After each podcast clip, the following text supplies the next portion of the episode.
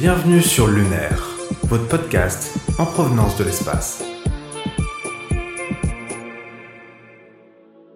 Bienvenue dans ce nouvel épisode de Lunaire. Aujourd'hui, direction la planète Mercure pour en apprendre un peu plus sur notre ascendant astrologique. On se retrouve dans ce nouvel épisode avec Mélina. Coucou. Chloé. Hello. Daria. Salut. Et moi-même, Sacha.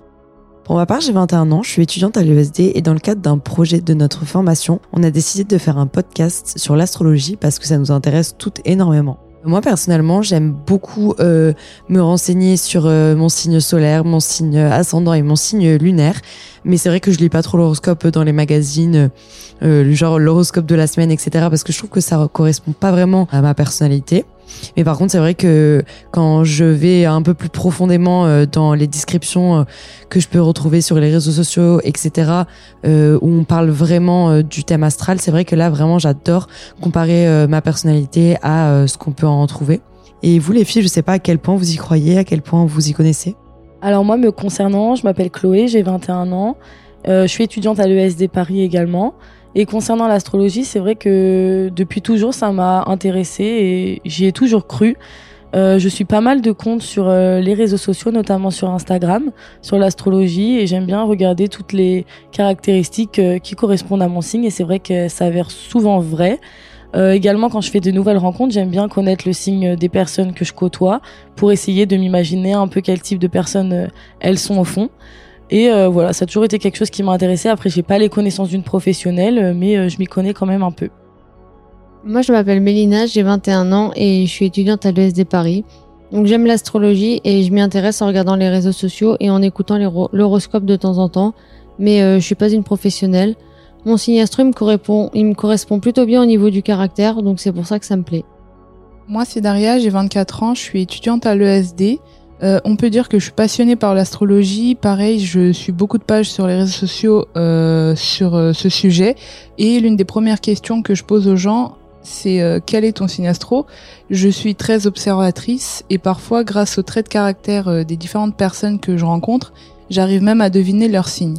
Euh, j'y crois énormément. Je remarque euh, qu'il y a souvent beaucoup de similitudes entre les personnes du même signe astrologique, même si bien souvent les ascendants jouent un rôle très important aussi. Comme vous l'aurez compris, on est toutes très intéressées par l'astrologie. Pour revenir à notre sujet, en préparant cet épisode, on ne connaissait pas tout notre ascendant. Euh, moi, je savais que j'étais cancer, Mélina et Chloé, elles, elles sont lion, et Daria, elle est vierge. À titre personnel, nous ne nous reconnaissions pas forcément, mais quand il a fallu demander aux gens s'ils trouvaient que ces ascendants nous décrivaient bien, ils étaient unanimes, la description était très très proche de la réalité. Mais pourquoi euh, cette différence entre comment les gens nous perçoivent et comment nous, nous nous percevons ? L'ascendant astrologique est-il la clé cachée de notre personnalité ? L'ascendant dit quelque chose sur le caractère d'une personne, il l'influence, il incarne la personnalité instinctive d'un individu ainsi que l'image que l'on renvoie. Chaque ascendant, tout comme chaque signe solaire, a ses propres caractéristiques qui viennent parfois contrebalancer ou renforcer le signe astrologique solaire.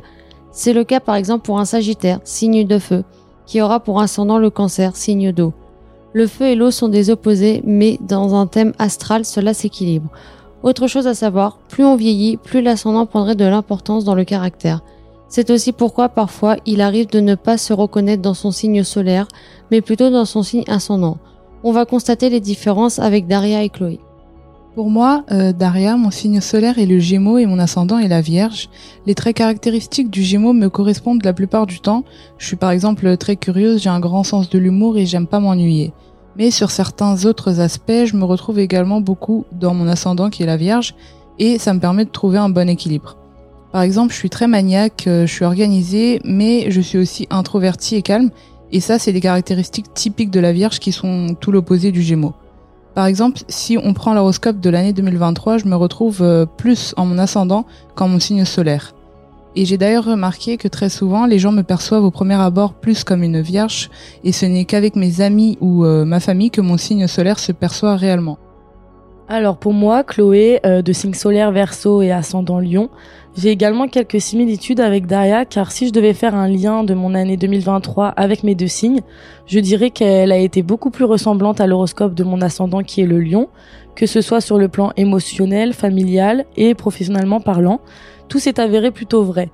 Malgré tout, mon caractère et mes façons d'agir durant cette année et comment je suis de base dans la vie de tous les jours, c'est-à-dire quelqu'un de très peu démonstratif qui a du mal à montrer ce qu'elle ressent, euh, autant à mes proches qu'à mes amis, euh, c'est qui a tendance à faire fuir d'ailleurs certaines personnes par impression de manque d'intérêt ou de considération de ma part. Euh, les gens qui ne connaissent pas de base peuvent me voir comme une personne sans cœur au premier abord, mais contrairement à ce qu'ils peuvent penser, je suis bel et bien sensible quand on me connaît un peu mieux, ce qui correspond donc parfaitement à mon signe solaire, qui est le Verseau, qui est connu pour être le signe le moins démonstratif et pour être des personnes très réservées sur leurs sentiments et leurs ressentis. Donc maintenant, on va voir comment se calcule un ascendant. Votre ascendant, élément essentiel dans un thème natal, est en fait le signe qui s'est levé à l'horizon est, en maison un, donc au moment de votre naissance. L'ascendant changeant toutes les deux heures pour que les douze ascendants soient représentés sur une journée. C'est donc pour cela qu'il est important de connaître précisément son heure de naissance ainsi que son lieu de naissance pour pouvoir déterminer correctement le sien, qui restera le même tout au long de notre vie. Ensuite, pour déterminer correctement à quel signe du zodiaque correspond son ascendant, il faut un atlas, une table des maisons astrologiques, un recueil quoi, qui vous dira si vous êtes né à l'heure d'été ou non. Bref, c'est un peu compliqué, surtout si on n'est pas calé en astrologie, mais beaucoup de sites automatisent ce calcul pour vous maintenant euh, si vous souhaitez connaître votre ascendant. En tout cas, merci beaucoup de nous avoir écoutés aujourd'hui pour ce nouvel épisode de Lunaire. À très bientôt. Salut. Salut. Produit pour le Digital Event de l'E S D Paris.